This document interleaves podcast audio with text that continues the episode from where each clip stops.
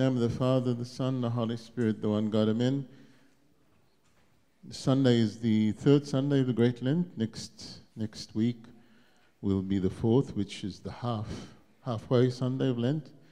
We're nearly there. It goes quickly, doesn't it? As we say, Lent is a journey of repentance, and this morning's gospel is all about the life of repentance and returning. The gospel of this morning is from the Gospel of St. Luke, chapter 15, and it has actually three parables. The first two is the lost, the parable of the lost son and the lost sheep, and the parable of the lost coin, and the third one is the prodigal son or the lost son, and, and his elder brother. We usually concentrate a lot on the lost son, and we don't talk about the elder brother that much. But really goes hand in hand because during this time, why did, why did Jesus talk about these three specific parables? Is because Jesus would go and sit with the sinners and tax collectors, and this was forbidden by the Jewish uh, Pharisees and scribes. So you're not supposed to sit with sinners. So if you see a sinner, you keep away from him. Or tax collectors, they're sinners too, because they they bribe you and take all your money, and they work with the Romans. So they were forbidden too. So Jesus did the opposite. He did something that is forbidden. That's why the Pharisees and the tax and the scribes were upset from him, and they were always talking negative things about him. So Jesus wanted to rebuke the Pharisees and the scribes, um, and he taught them that I am here for those who are lost, for those sinners who are lost. I'm not here for those who are in, like in the church, like you guys but I'm, I'm with those that need help. I'm going there to help them because, as we know, God is joyous for one repentant soul. Now, these three parables have the following in common um, there's something important that was lost. The person goes and searches for it, or he watches for it, waits for it, the rediscovery of what was lost, and at the end, the celebration and joy. The difference between the first two and the prodigal son or the lost son is that the first two, we go out and search, search for the sheep, search for the lost coin. With the prodigal son, it's a bit different. The father did not go out and search. Why? It's because the son went out from his own free will his own intentions. He wanted to do this. The other two were lost. That's why Jesus went out to find them.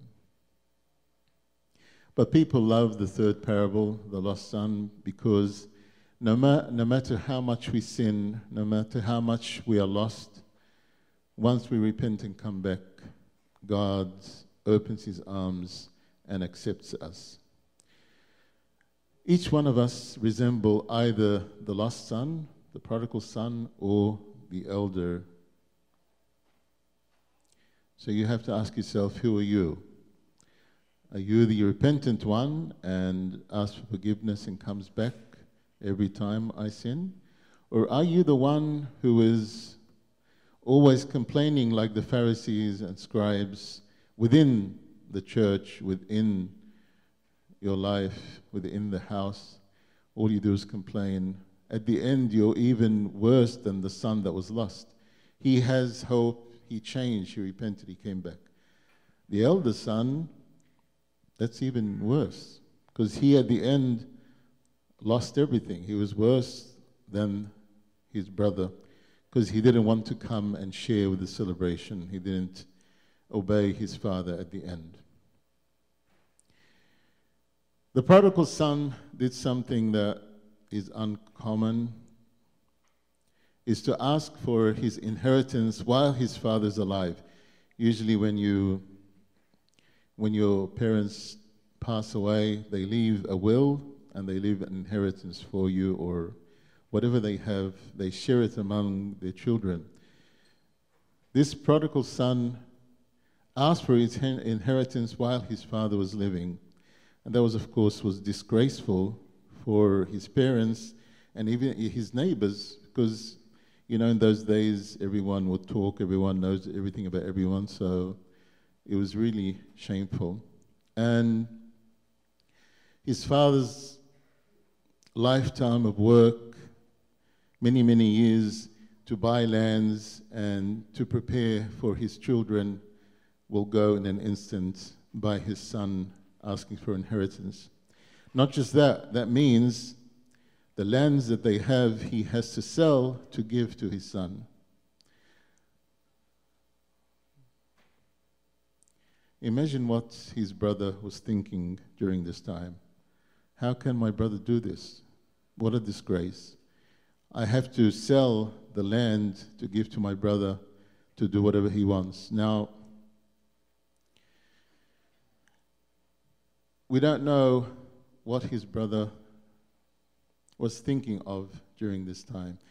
You usually take, we do the action instead of like waiting and thinking and praying and asking and seeing what God's will is. This is why the younger son was guilty of asking the inheritance from his father while he was alive, treating his father in this way is as if he is dead, ignoring the obligation of his parents in their old age, and of course, breaking the family relationship, the father, the son, by leaving. What went through his mind what will he do with the money? We can all think is he going to go out and do business? It's not bad if he's going to think of that. Is he going to give it to the poor, like St. Anthony, sell everything, give it to the poor, and just worship God? That wasn't on his mind, of course. Was he out there to help his friends or to share the money with his friends? No. Or was it freedom from his parents and bondage that he felt that he was restrained by staying with his parents, not having enough money to use? We imagine that we could make it on our own if only, the big if only. If only I could get away from home. A lot of young people think of this. I am. I don't want to stay with my parents. It, they're too much. Sometimes they are too much, but you can't do that. You're doing the wrong thing by just leaving your parents and doing whatever you want. You don't. You're not thinking properly. The process is when you're able to leave home at the right time, then you do. Otherwise, you'll be like the prodigal son exactly. If only I could get away from home. If only I can buy a new car. If only I could get a better job. If only I didn't have the responsibility of a family. Sometimes when we're married, we feel this too. I don't want this responsibility. It's too much for me. Difficult wife, a difficult husband, a difficult children. If only I could finance these loans. The big if only.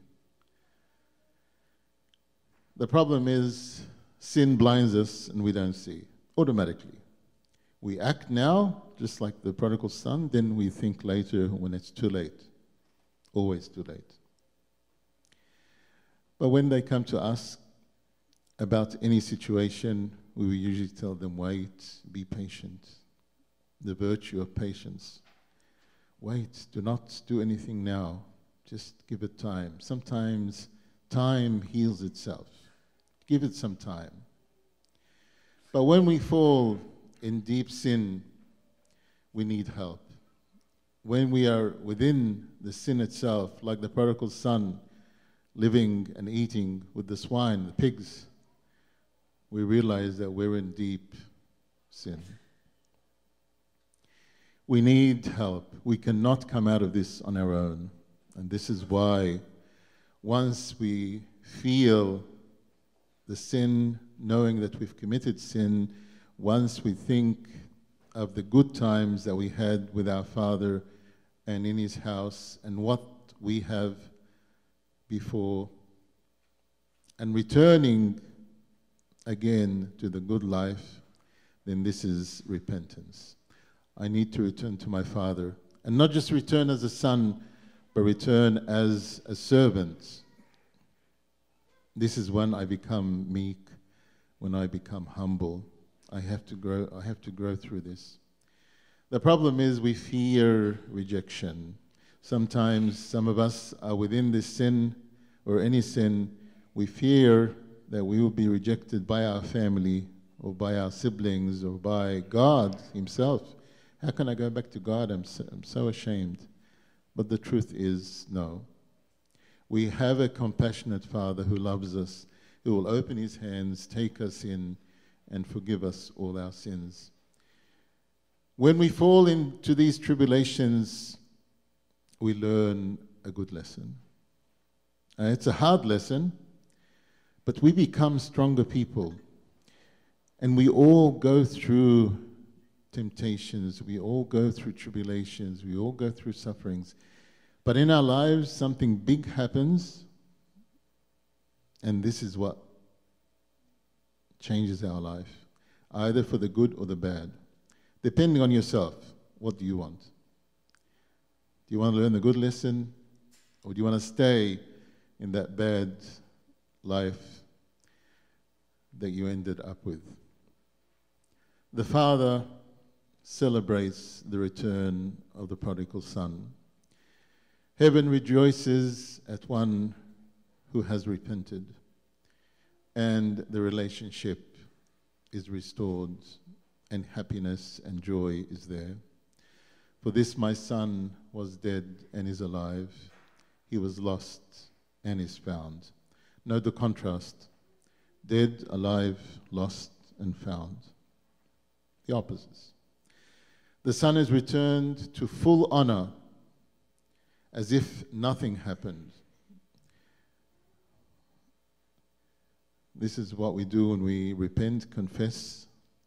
We usually say that what you did with your sin, no matter what it is, is forgiven, as if it did not happen before. This is how they taught us, Yani. No matter what sin it is. But of course, there, there's consequences like Your, your confession father will tell you what to do. Now we move on to the elder son. What was his emotion seeing his brother who lived in all this situation and used up all his money, all his inheritance?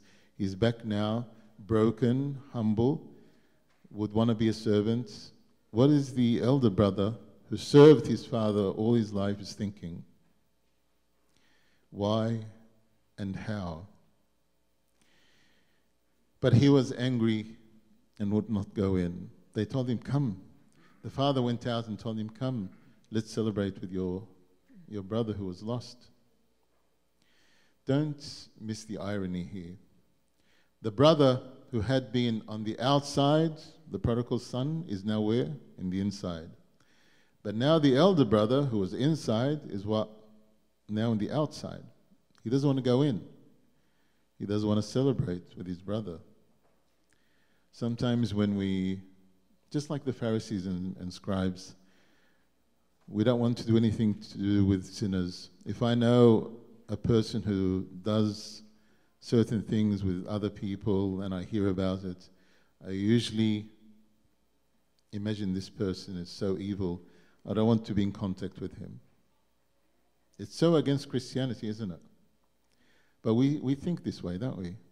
If you know of a person, or if you heard of a person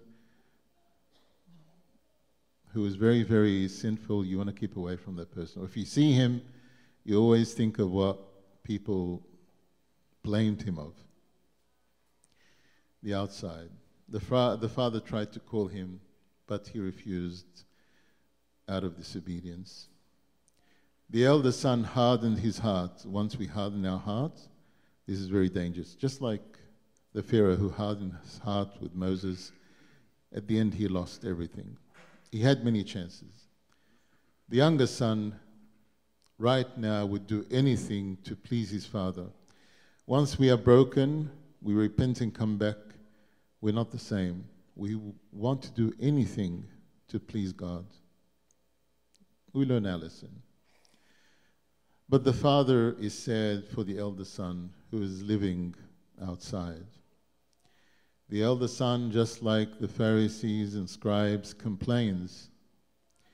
He even accuses his brother of using his money in prostitution, which we don't, the Bible doesn't mention it. it. Doesn't say that the prodigal son went and used his money on this. But we blame no matter what. Okay, well, why not? He's sinful. I'm sure he would have done this.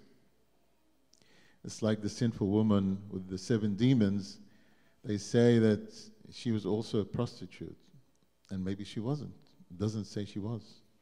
But we blame always if they're living in this sin. His father is sad. The elder son has divorced himself from the family and from his younger son. Jesus does not tell us the outcome of the father's plea, but we are left with the impression that the father has one repentant son and an unrepentant son, the elder son. The problem, of course, is that the elder son does not love the younger brother, and there is a question whether he loves his father too or even he loves himself. They need to hear that their inheritance is not diminished by God's love for sinners. They have no right to draw boundaries that would exclude others from God's presence. So if you're a person who is outside from your father's house, we urge you this morning please return so your Father can celebrate your new life in repentance. And glory be to God forever.